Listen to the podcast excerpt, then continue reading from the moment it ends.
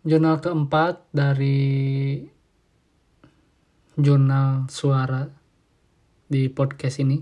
Oh ya, saya udah merubah nama podcast saya menjadi bukan seorang stoik dan uh, saya memutuskan untuk mengganti nama ini karena memang uh, saya kemarin berpikir apa ya namanya biar biar catchy gitu. Nggak tahu ini apakah catchy apa enggak, tapi uh, ya memang saya bukan seorang stoik, saya masih belajar menjadi seorang stoik dan kenapa saya belajar menjadi seorang stoik? Karena uh, alasan saya adalah untuk bisa memperbaiki dan menyembuhkan mental saya sendiri, bukan orang lain ya, bukan saya tidak berusaha untuk memperbaiki orang lain, tapi saya berusaha untuk memperbaiki diri saya, apa yang ada dalam uh, diri saya gitu ya, pikiran saya biar biar saya waras gitu ya, biar saya siap untuk menghadapi ketidakpastian. Dan saya melakukan ini sudah uh, mau dua bulan. Saya melakukan ini semenjak tanggal 15 Agustus. Jadi kalau uh, minggu lalu jurnal sebelumnya saya berbicara pengalaman saya tentang uh, membangun atau membiasakan diri dengan kebiasaan-kebiasaan yang baik. Uh, di episode ini saya ingin uh, membicarakan tentang rasa ketakutan gitu ya, fear, yang biasanya menyebabkan overthinking atau mem memikirkan sesuatu dengan secara keras gitu ya, dengan tidak berhenti berhenti gitu ya Padahal eh, banyak sekali hal-hal yang harus dikerjakan pada saat ini gitu ya. Dan eh, ketika saya merasakan ketakutan itu kemarin ya, saya mendapatkan kata-kata ini gitu many are harmed by fear itself and many may have uh, come to their fate while dreading fate gitu ya uh, ad, itu kata-kata Seneca di Oedipus. Dan dalam buku 366 Meditation on Wisdoms ini by Ryan Holiday Ryan Holiday menuliskan bahwa ada seorang yang bernama Andy, Andy Grove uh, mantan CEO-nya Intel dia bilang only the paranoid survive. Ini mungkin benar, tapi uh, seorang yang paranoid itu, seorang yang sering merasa ketakutan itu, sering kali mereka menghancurkan dirinya sendiri gitu ya. Dan kebanyakan orang yang paranoid itu mereka tidak bisa tenang hidupnya gitu ya.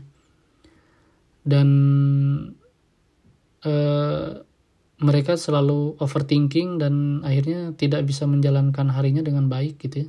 Tidak bisa menjalankan komunikasi tidak bisa menjalankan uh, kehidupan sosialnya dengan secara baik gitu. Nah jadi bagaimana sih seharusnya kita uh, meng mengontrol rasa ketakutan ini?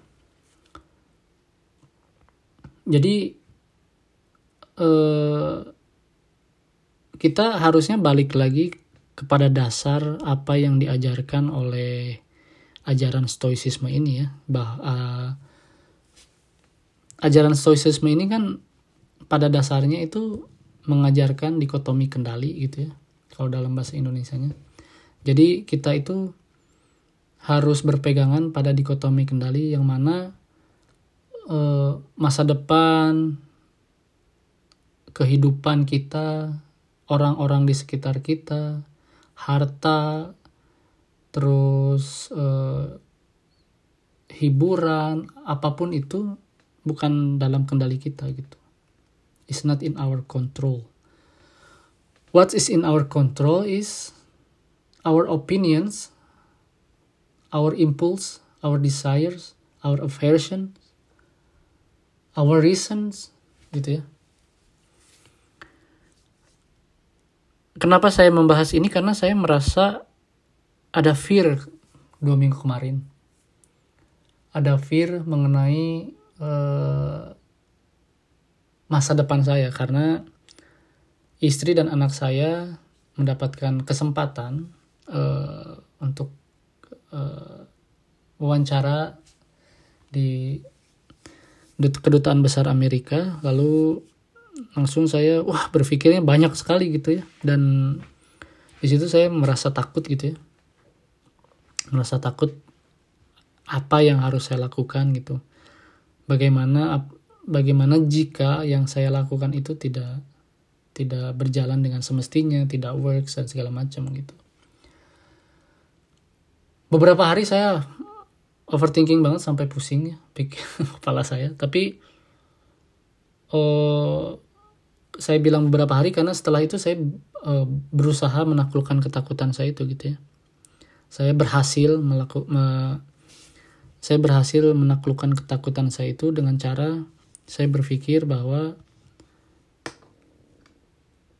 ya sudah kalau misalkan memang tidak berjalan dengan semestinya saya masih bisa bertemu dengan anak dan istri saya ya sudah kalau tidak berjalan dengan semestinya ya saya harus bekerja bekerja e, lebih keras lagi gitu. Ya ketika misalkan uh, saya dan istri saya mempersiapkan untuk di mana saya tinggal gitu ya di mana saya tinggal ya saya menemukan ketakutan di semua pilihan gitu. Dan akhirnya saya berpikir bahwa ya mau di mana pun mau uh, di state mana pun mau di kota mana pun di Amerika intinya ya kita harus tetap bekerja gitu ya. Karena kan memang kita itu dilahirkan ke dunia ini bukan untuk menikmati kenyamanan menikmati kemalasan gitu ya. Tapi kita dilahirkan ke dunia ini ya untuk bekerja pada akhirnya kan. Kalau kita berpikir kalau kita mengingat apa yang stoik apa yang stoicism ajarkan gitu. Makanya kemarin saya berpikir bahwa aduh ini gimana ini ya? Pusing gitu kemarin mikirin. Cuman saya harus mengingat lagi saya harus membaca lagi apa yang sempat saya tuliskan kayak episode sebelumnya kan saya membahas tentang apa-apa saja yang saya tulis di dinding itu kayak hang in there. Hang in there terus uh, uh, kayak apa namanya? Uh, star itu stop thinking think assess and respond gitu ya. Terus yang harus selalu diingat yaitu tadi dikotomi kendali lalu amor fati memento mori gitu ya. Nah itu memento mori mungkin salah satu yang yang apa ya yang saya yang paling masuk yang paling masuk ke pikiran saya untuk menyembuhkan ketakutan itu gitu ketika tak saya takut tidak bisa mau tidak bisa menghidupi keluarga saya bla bla bla bla bla bla Memento Mori mengingatkan saya aduh saya jadi pengen bahasa Sunda ya reka mana gitu. Aja itu kan kepaeh lah gitu. Yang penting mah ngumpul enggak sih keluarga. Itu ya kemarin saya ngomong ke diri saya gitu ya. Mau ke mana sih? gitu. Yang penting udahlah ngumpul aja gitu. Duit mah bisa dicari gitulah duit mah bisa dicari duit mah bisa bisa kita kerja juga duit datang gitu. Kecuali kita tidak kerja duit yang akan datang gitu ya itu yang yang yang paling yang paling menyembuhkan ketakutan saya itu memento mori. Isu kan paeh isu kan pageto ayuna kayak gitu bisa paeh nih besok juga bisa mati. Detik ini menit ini kita bisa mati itu mau ke mana sih? Banyak orang yang punya gaji sedikit kerjanya pun tidak tidak baik tapi mereka hidup dan bahagia gitu ya. Jadi saya kemarin tuh bilang kepada diri saya sendiri ulah udah jangan khawatir gitu. Saya jadi pengen bahasa Sunda terus karena memang saya berbicara kepada diri saya itu bahasa Sunda gitu ya. Enggak anjing lah ulah mikiran gitu. Reka mana anjing itu menjadi menjadi apa ya menjadi pengingat gitu ya menjadi alasan ya. Karena alasannya itu ya terserah kamu gitu. Yang penting kamu tuh mencapai itu mencapai mencapai ketenangan jiwa itu tadi, mencapai ketenangan jiwa, men mencapai kestabilan diri kamu gitu ya. Alasan apa pun itu yang kamu rasa baik untuk dirimu ya sebutkan aja, ingatkan lagi dirimu gitu. Jadi untuk untuk untuk mengontrol rasa takut, rasa uh, emosi negatif yang mungkin akan datang kepada pikiran kamu, kepada otak kamu gitu. Gue bosnya tuh gue gitu. Ini tuh pikiran gue, jadi gue yang harus harus mengeliminasi semua pikiran-pikiran itu. Kita yang harus mengontrol semua rasa-rasa emosi-emosi takut gitu. Karena pada dasarnya kalau kita membaca meditasi medi, uh, buku-buku yang ditulis oleh para stoik gitu ya mereka itu menuliskan alasannya untuk diri mereka sendiri gitu kayak Marcus Aurelius itu kan menuliskan bahwa hari ini saya akan bertemu dengan orang-orang menyebalkan, orang-orang yang penuh rasa dendam, orang-orang yang ingin membunuh dia bahkan orang-orang yang ingin mencederai dia orang-orang yang berbohong. Tapi dia mengingatkan uh, saya bisa memilih untuk membalas mereka bagaimanapun gitu dan membalasnya itu ya itu tadi harus harus dengan kebaikan, harus dengan empat kebajikan yang stoicism uh, selalu pegang gitu, wisdom, justice, temperance, courage gitu ya. Kita harus menjadi bijak dan ketika kita menjadi bijak itu kita harus ingat kita itu menjadi bijak buat diri kita sendiri bukan untuk orang lain. Kalau orang lain merasa ini orang apa sih yang nggak apa-apa gitu, yang penting kita melakukan kebaikan, kebajikan itu gitu.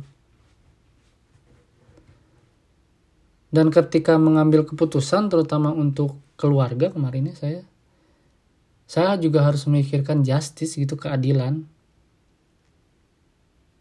Ketika saya jauh dari keluarga apakah saya adil tidak kan? Ketika saya overthinking lalu tidak memikirkan mereka, tidak berkomunikasi dengan secara baik dengan mereka, apakah saya adil? Tidak kan?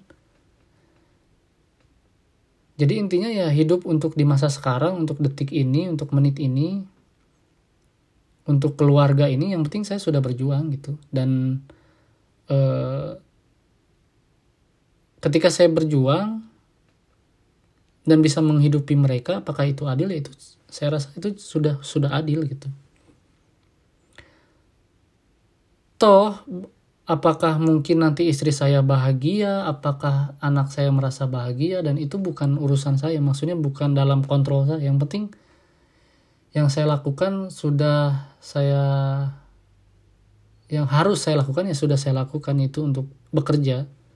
Hasilnya bagaimanapun nanti bahagia ya balik lagi ke diri kita sendiri. Apakah kita puas mendapatkan uang itu? Bukan dalam kuantiti ya tapi dalam kualitas. Apakah kita mendapatkan uang itu secara halal secara baik?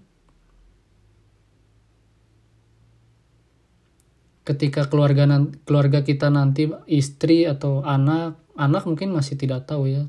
Tetapi istri misalkan nanti tidak bahagia itu bukan kontrol kita gitu bukan kontrol kita.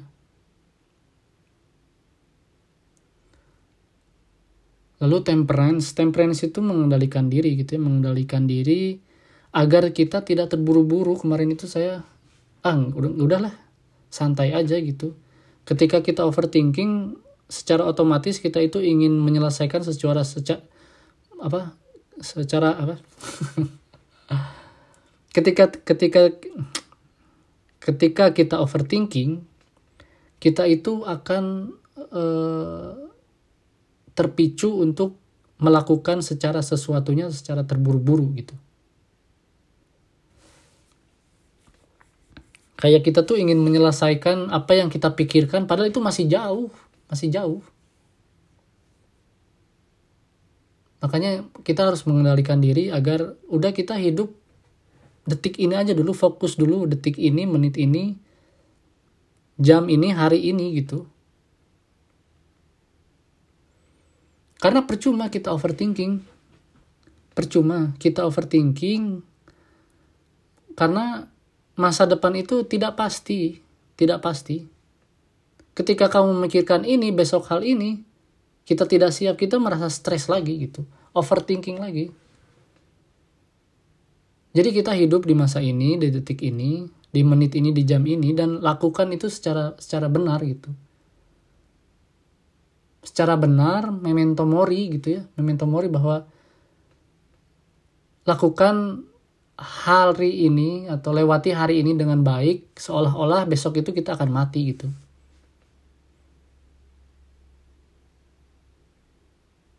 Banyak orang yang menyalahkan kemat apa ya banyak orang yang menyalahgunakan alasan kematian itu. Ah lah. Isu kita paeh lah anjing jangan naon dengan duit. Kayak dalam bahasa Indonesia buat apa gitu kita bekerja keras besok juga akan mati. Bukan seperti itu gitu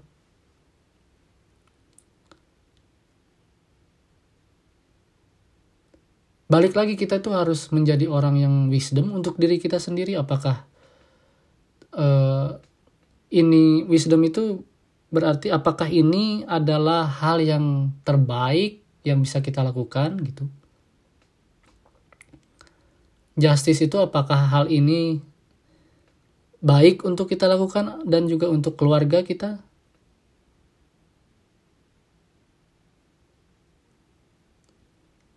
lalu mengontrol diri akan adanya ketidakpastian gitu ya dan mengontrol pikiran kita juga agar tidak overthinking gitu. Lalu ada lagi courage ya.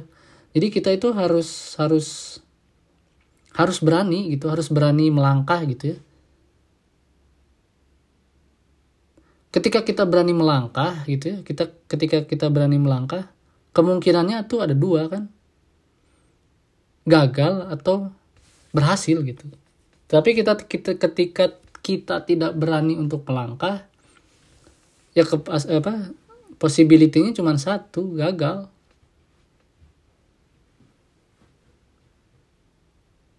dan ya memang banyak orang yang men menyalahartikan bahwa uh, menyalahartikan bahwa besok juga akan mati gitulah ngapain kita kerja luntang lantung apa kerja keras untuk mencari uang gitu.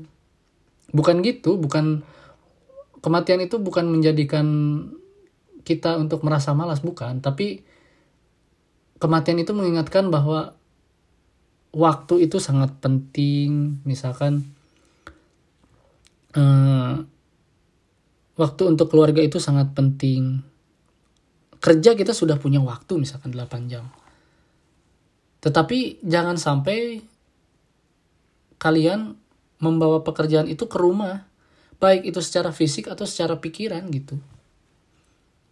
Ketika kalian sudah kerja, sudah melakukan hal yang terbaik di pekerjaan kalian, pulang ya kalian berusaha untuk memfokuskan pikiran kalian ke orang-orang yang kalian cintai gitu, orang-orang di keluarga yang ya orang-orang sekitar kalian, keluarga, pacar, istri, teman gitu.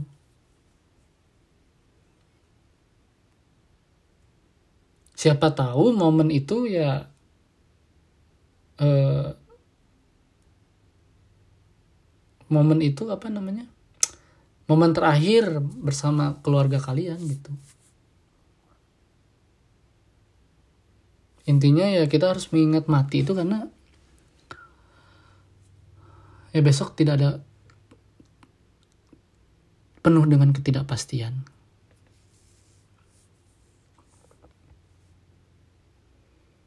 Itu juga yang saya pikirkan kemarin bahwa ya udahlah gitu lah. Yang penting istri saya sama anak saya ke sini dulu, lolos interview dulu gitu, lolos wawancara dulu, udah ke sini. Yang penting saya sudah sudah sudah memutuskan akan tinggal di mana bekerja apa dan bagaimana gitu. Dan itu kan keputusan yang yang harus saya ambil dan yang harus saya kerjakan gitu. Ketika nanti hasilnya tidak baik ya tidak apa-apa karena e, memang hidup ini ketidak penuh dengan ketidakpastian gitu. Saya bisa mencari pekerjaan lain atau mencari e, rencana lain gitu ya. Rencanakan ya plan everything to the end gitu ya. To the end itu maksudnya bagaimana cara kita menghadapi ketidak ketidakpastian itu gitu. Bukan berarti memikirkan semuanya tapi ketika kita merasa takut akan sesuatu kita memikirkan bagaimana kita bereaksi akan hal itu gitu apakah saya apakah kita atau saya akan panik atau gimana gitu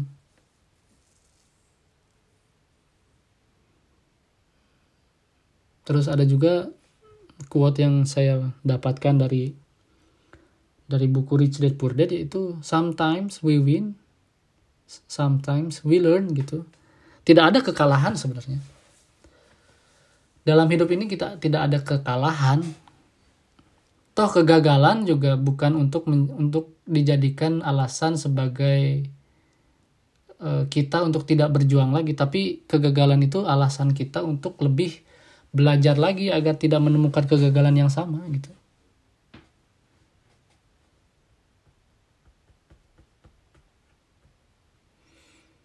Apakah saya merasa atau yakin akan berhasil hidup dengan keluarga di Amerika? Ya tidak. Saya tidak berpikir seperti itu karena masa depan itu ketidakpastian dan dalam dalam stoicisme itu ya tidak ada yang pasti dalam dalam dalam hidup ini gitu. Makanya ada premeditatio malorum. Premeditatio malorum itu mengajarkan kita agar memikirkan hal-hal buruk apa yang akan terjadi. Manusia-manusia apa yang akan kita hadapi pada hari ini gitu. Dan bagaimana caranya kita bereak, bereaksi gitu ya. Ketika kita sudah mengingat semua itu, rasa-rasanya akan lebih mudah untuk kita mengontrol pikiran kita gitu. Ketika ada orang marah gitu ya, meskipun kita sudah melakukan premeditatio malorum, kadang saya pun mendapatkan atau menghadapi orang-orang yang menyebalkan tiba-tiba hanya orang ini ternyata begini ya. Hari ini ternyata beda lagi gitu ya. Tapi saya mengingat lagi dikotomi kendali ya udah itu bukan kontrol kita kita kita, kontrol kita ya udahlah santai aja kita uh, masih merasa masih apa masih berteman dengan dia misalkan atau ketika tamu menyebalkan saya masih memberikan servis yang baik untuk dia gitu tapi ketika tidak kita tidak siap akan segala sesuatunya ya kita akan kacau gitu dan ketika kita tidak tahu apa yang kita harus lakukan, ya semuanya akan kacau.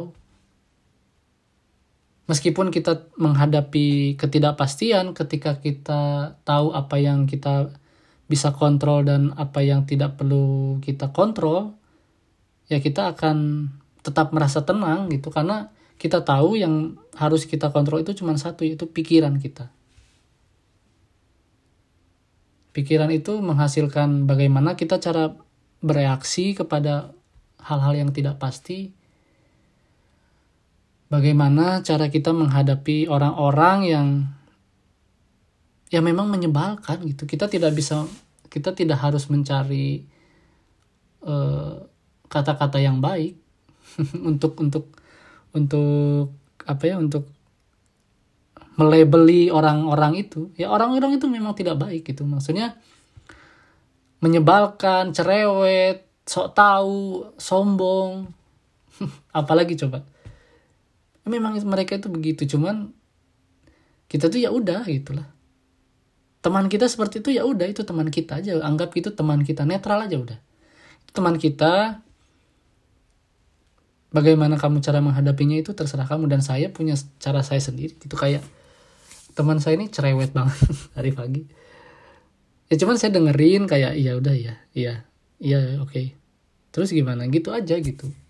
Dan bahkan saya membeli bukunya eh, cara cara mendapatkan perhatian orang itu bukunya itu judulnya just listen gitu ya. Udah just listen aja gitu. Opini apa pun yang yang yang mereka lontarkan gitu ya. Apa apa eh, apakah opininya benar apakah opininya salah gitu ya. Kita anggap mereka itu kan seorang ignorance ya di stoicism itu. Kita anggap semua orang itu ignorance gitu ya. Keti mereka itu tidak tahu orang yang marah mereka tidak tahu cara mengendalikan emosi orang yang sok tahu mereka tidak tidak tidak tahu caranya bagaimana mencari informasi yang benar. Orang yang sombong ya mereka tidak tahu caranya bagaimana caranya menjadi orang yang rendah hati gitu. Dan untuk menghadapi semua orang itu ya kita harus harus uh, membuat pikiran kita itu netral. Mereka itu memang begitu, memang sombong, angkuh, uh, cerewet, tapi ketika kita menjudge mereka menjadi orang yang jahat atau orang yang tidak baik itu eh, itu pikiran kita berlebihan gitu. Orang yang menyebalkan gitu.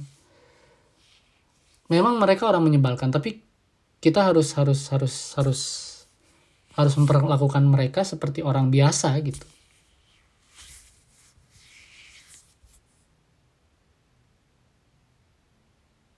nih orang ini cerewet gitu kan. Orang ini cerewet. Ya udah kita dengerin aja gitu. Kita dengerin atau nggak menghindar gitu. Gitu ya. Jangan sampai kata-kata mereka itu merasuki pikiran kita gitu. Karena kita karena kita sudah tahu ilmunya kita sudah membaca buku banyak dan kita juga uh, not necessarily not necessarily apa beropini tentang orang-orang di sekitar kita gitu. Teman saya cerewet saya itu ya mendengarkan lalu melupakan ya udah. Dan memaafkan gitu. Tidak perlu untuk eh kamu tuh cerewet banget nggak usah gitu juga biasa biarin aja karena kita itu nggak bisa ngontrol mereka. Ketika kita apa um, mengatakan hal seperti itu ya kita juga menjadi orang yang tidak baik juga. Akan memunculkan konflik apalagi dengan orang Indonesia gitu ya. Yang baperan gitu. Ya udah biarin aja. Kita masih berteman ya gitu. Tapi ketika kita sudah merasa berteman kita sudah tahu gitu ya eh, celahnya kita ingatkan kamu tuh sebenarnya cerewet tahu kayak gitu. Tapi ketika kamu ti merasa tidak perlu untuk beropini ya jangan beropini gitu. Ada ini kata-katanya Marcus Aurelius we have the power to hold no opinion about thing and to not let it upset our state of mind for things have no natural power to shape our judgment gitu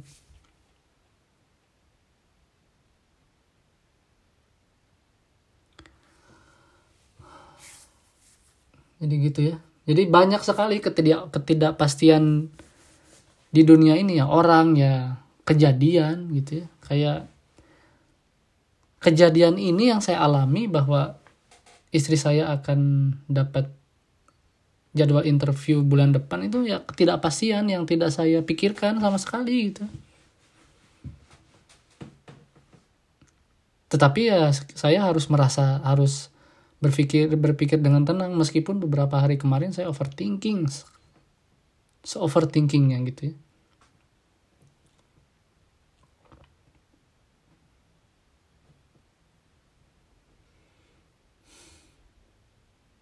jadi intinya itu belajar stoicism itu tidak mudah karena memang hidup ini tidak mudah. Hidup ini tidak ada yang mudah.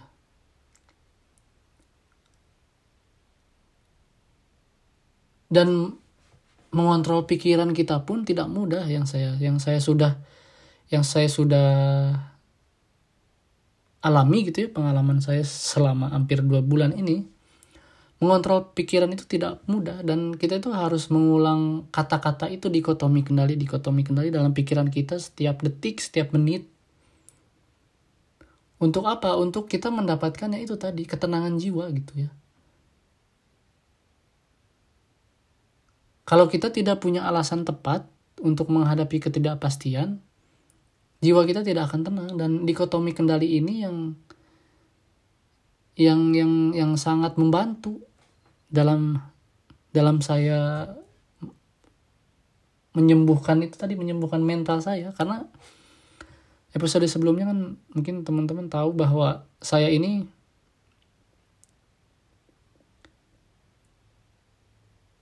saya ini apa ya?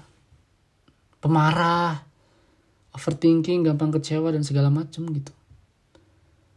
Tapi ketika saya mengingat lagi di dikotomi kendali saya tidak bisa mengontrol ini. Tapi saya tidak bisa mengontrol orang. Itu sudah cukup. Sudah cukup gitu. Dan rasanya itu memang nikmat sekali. Cuman jangan terbuai dengan kenikmatan karena satu lagi yang saya pelajari bahwa kebahagiaan itu juga adalah sebuah candu. Bahagia itu adalah sebuah candu. Ketika kemarin saya berpikir bahwa oh ternyata saya mendapatkan tips lebih baik karena saya telah belajar stoicisme. Saya kemarin sempat berpikir seperti itu bahwa oh saya mendapatkan karena saya bisa senyum lebih lebar dan segala sesuatunya gitu. Tapi hal itu tuh menjadi menjadi candu gitu dan candu itu akan membuat kita akan dan membuat saya itu membuat saya itu menjadi berharap akan datangnya keberuntungan ketika keberuntungan itu tidak datang, saya merasa kecewa.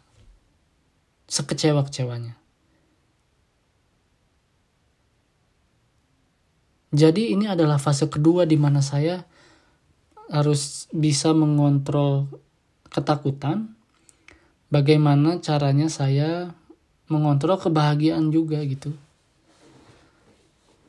Ketakutan akan masa depan yang tidak pasti dan kebahagiaan akan sesuatu yang tidak bisa saya kontrol gitu.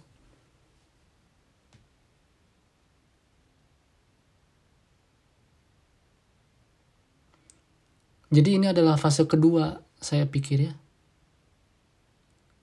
Fase kedua dalam hidup saya dalam dalam belajar stoicisme Makanya podcast ini saya kasih nama bukan seorang stoik karena saya bukan seorang stoik, saya masih belajar.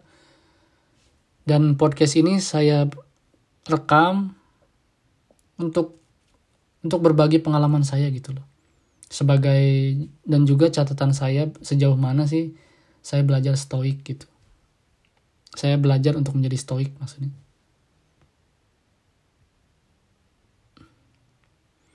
Dan benar itu kebahagiaan itu menjadi candu gitu dari dari hal kecil kayak eh, bahagia makan makan coklat oh saya bahagia makan coklat sehingga ketika kamu merasa sedih kamu berpikir bahwa coklat itu memberikan kamu kebahagiaan padahal tidak.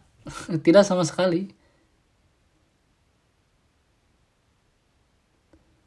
Kayak oke okay, saya aduh saya butuh energi nih lagi butuh motivasi butuh kayaknya saya malas misalkan. Ah minum kopi. Ah ternyata setelah minum kopi kamu merasakan energi yang berlebih gitu akhirnya kamu setiap jam setiap setiap beberapa jam gitu kamu minum kopi padahal kopi itu tidak memberikan apa-apa dalam dalam dalam keseharian kamu gitu. Oh saya merasa bahagia sama pacar saya sehingga saya harus merasa merasa harus untuk bersama pacar saya setiap hari gitu. Saya tidak mau pacar saya pergi ke mana-mana, maunya pacar saya bersama saya karena saya merasa bahagia sama dia. Tapi kan kebahagiaan itu merusak hubungan kalian gitu. Apa yang kamu pikir um, men, apa apa yang kamu pikir bisa membuat kamu bahagia malah secara tidak langsung merusak dirimu sendiri gitu. Dan pada saat itu kamu harus kamu harus ingat lagi bahwa ada ada apa? dikotomi kendali.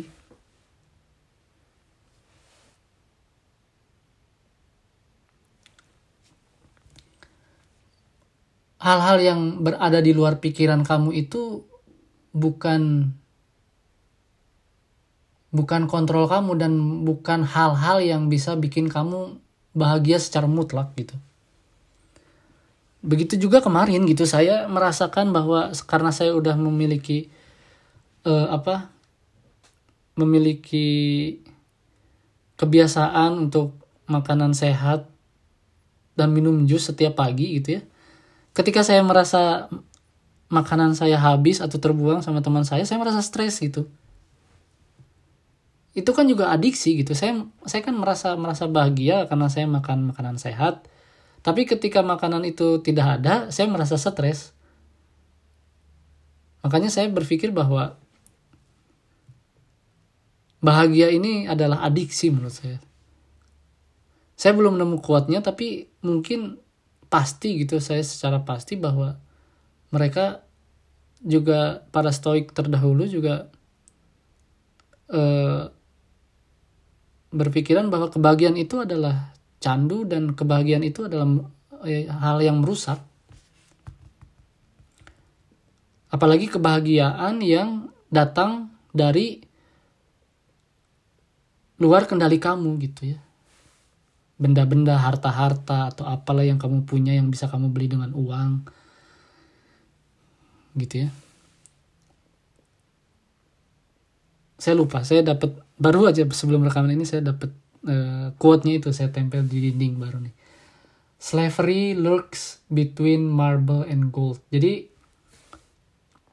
orang-orang yang yang yang merasa bahagia dengan uang, dengan harta benda, dengan orang, dengan apa pun itu yang di luar kontrol kamu itu kamu itu adalah slave gitu ya. Kamu itu adalah budak atas atas duniawi gitu loh atas hal-hal yang di luar kontrol kamu. Dan kemarin saya juga merasakan itu bahwa saya, ih kok saya jadi ngerasa stres sih harus mikirin apa yang harus saya makan gitu. Makanya sekarang saya apa pun yang ada, yang penting itu sehat saya makan lah. Saya nggak usah nggak usah, oh saya harus harus makan bayam atau harus minum jus dengan ini apa sekarang ini takaran ini yang penting ada saya sekarang bahagia udah gitu aja udah gitu aja.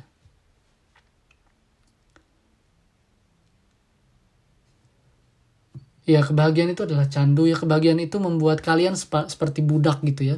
Budak dikejar-kejar kayak uh saya harus harus bekerja dari pagi sampai malam untuk mendapatkan uang agar saya bisa membeli sesuatu yang yang bisa membuat saya bahagia gitu. Padahal kan ingat gitu bahwa memento mori besok juga kamu mati gitu. Masih banyak hal-hal yang harus kamu pikirkan selain uang.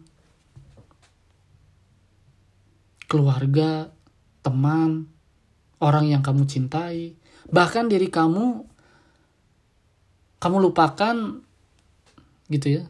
Ketika kamu bekerja dari pagi sampai malam untuk dapat uang biar kamu tidak merasa ketinggalan fashion segala macam gitu. Buat apa?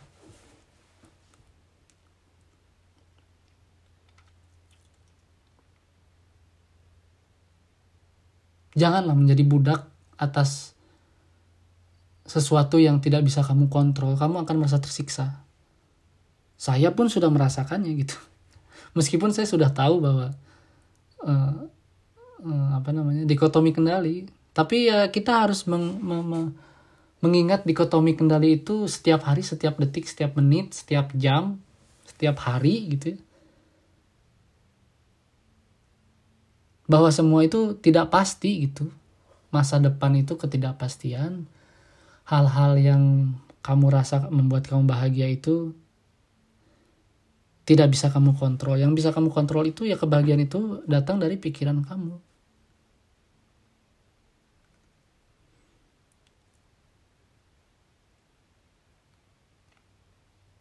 Gitu ya.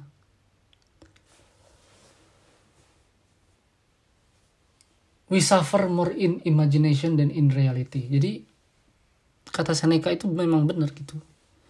Kita itu kan membayangkan bahwa uh kopi bisa membuat saya bahagia mana nih kopi mana nih kopi gitu kan padahal kan sebenarnya kopi kopi gitu cuman minuman gitu kamu nggak minum pun kamu bisa merasa bahagia dengan apa dengan pikiran bahwa kopi tidak membuat kamu bahagia itu aja udah tanpa kopi kamu bisa membuat bahagia ketika kamu bilang tanpa kopi kamu saya bisa bahagia saya bisa mengerjakan sesuatu dengan benar saya bisa fokus ya kamu bisa fokus itu kan pilihan kamu, fokus atau tidak itu pilihan.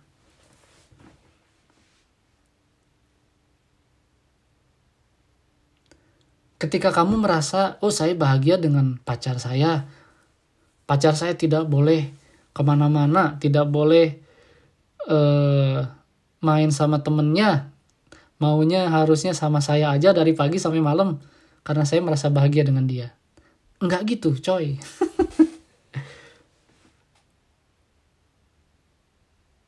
itu namanya kamu tidak tidak adil namanya.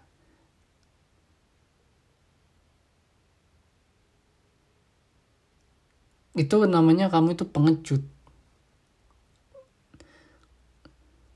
Pengecut akan apa ya? Akan apa ya? Akan ketidakpastian yang kamu hadapi gitu. Kan pacaran pacar itu tidak bisa kamu kontrol ya tidak bisa saya kontrol gitu. Bahkan ketika saya sudah menikah pun saya tidak bisa mengontrol istri saya. Yang bisa kita kontrol itu komitmen saya, komitmen kita sendiri, komitmen kamu untuk melakukan rumah tangga ini gitu dengan secara baik-baiknya itu yang bisa kamu kontrol. Ketika kamu sudah melakukan segala sesuatu dengan baik, lalu orang di sekitar kamu tidak merasa bahagia, ya udah. Bukan kontrol kamu. Either you let go or you will be you'll be slave by by that thing gitu which is not in your control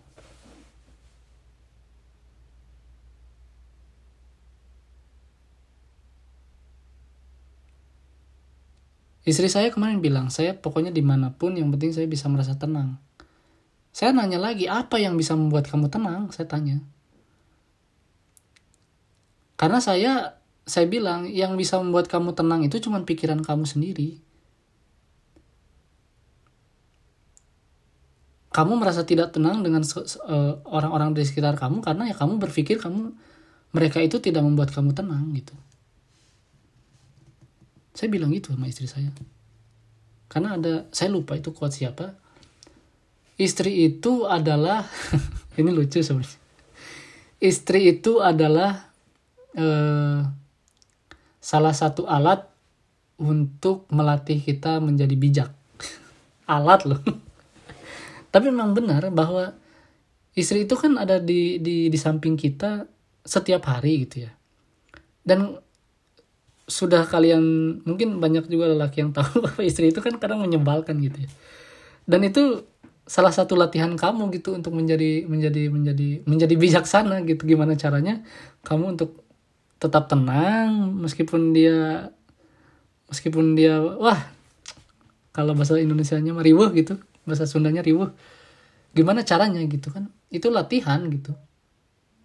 Ketika kamu tidak bisa mengontrol istri kamu atau ketika tidak kamu tidak bisa mengontrol diri di depan istri kamu, kamu juga tidak akan, maka kamu tidak akan bisa mengontrol diri kamu di mana pun. Makanya dari kemarin tuh saya berusaha mengontrol diri saya depan istri saya untuk menjadi menjadi orang yang lebih baik lah istilahnya. Ya untuk untuk apa? Untuk menjaga komitmen yang sudah kamu pilih keputusan yang kamu pilih ketika kamu sudah memutuskan untuk berumah tangga ya kamu harus e, melakukan keputusan itu dengan penuh tanggung jawab dan tidak kamu tidak bisa melepas tanggung jawab secara begitu saja gitu. Makanya jangan jangan jangan jangan terlalu bahagia jangan terlalu terlalu apa ya terlalu ya kita memang boleh bersyukur tapi jangan terlalu apa ya terlalu bahagia akan apa yang telah kamu kerjakan gitu karena hasil dari semua yang kamu kerjakan itu ya ketidakpastian. Yang penting kamu sudah mencoba dan sudah melakukannya dengan baik. Ketika kamu gagal ya sudah menjadikan pelajaran. Ketika kamu bahagia ya sudah. Kamu bersiap untuk melakukan tugas kamu selanjutnya dan melakukannya dengan secara baik lagi gitu.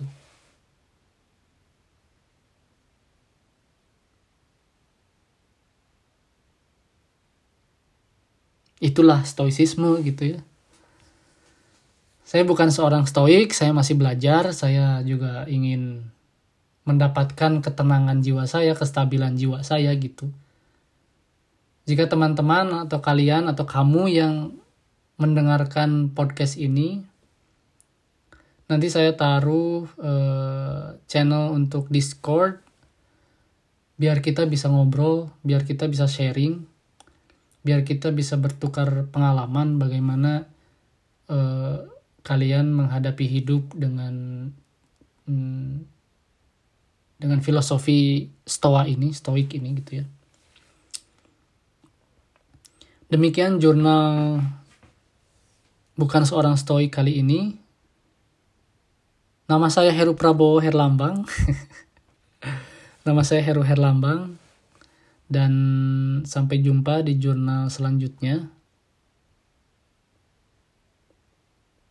Selamat belajar stoik dan semoga kalian mendapatkan ketenangan jiwa yang utuh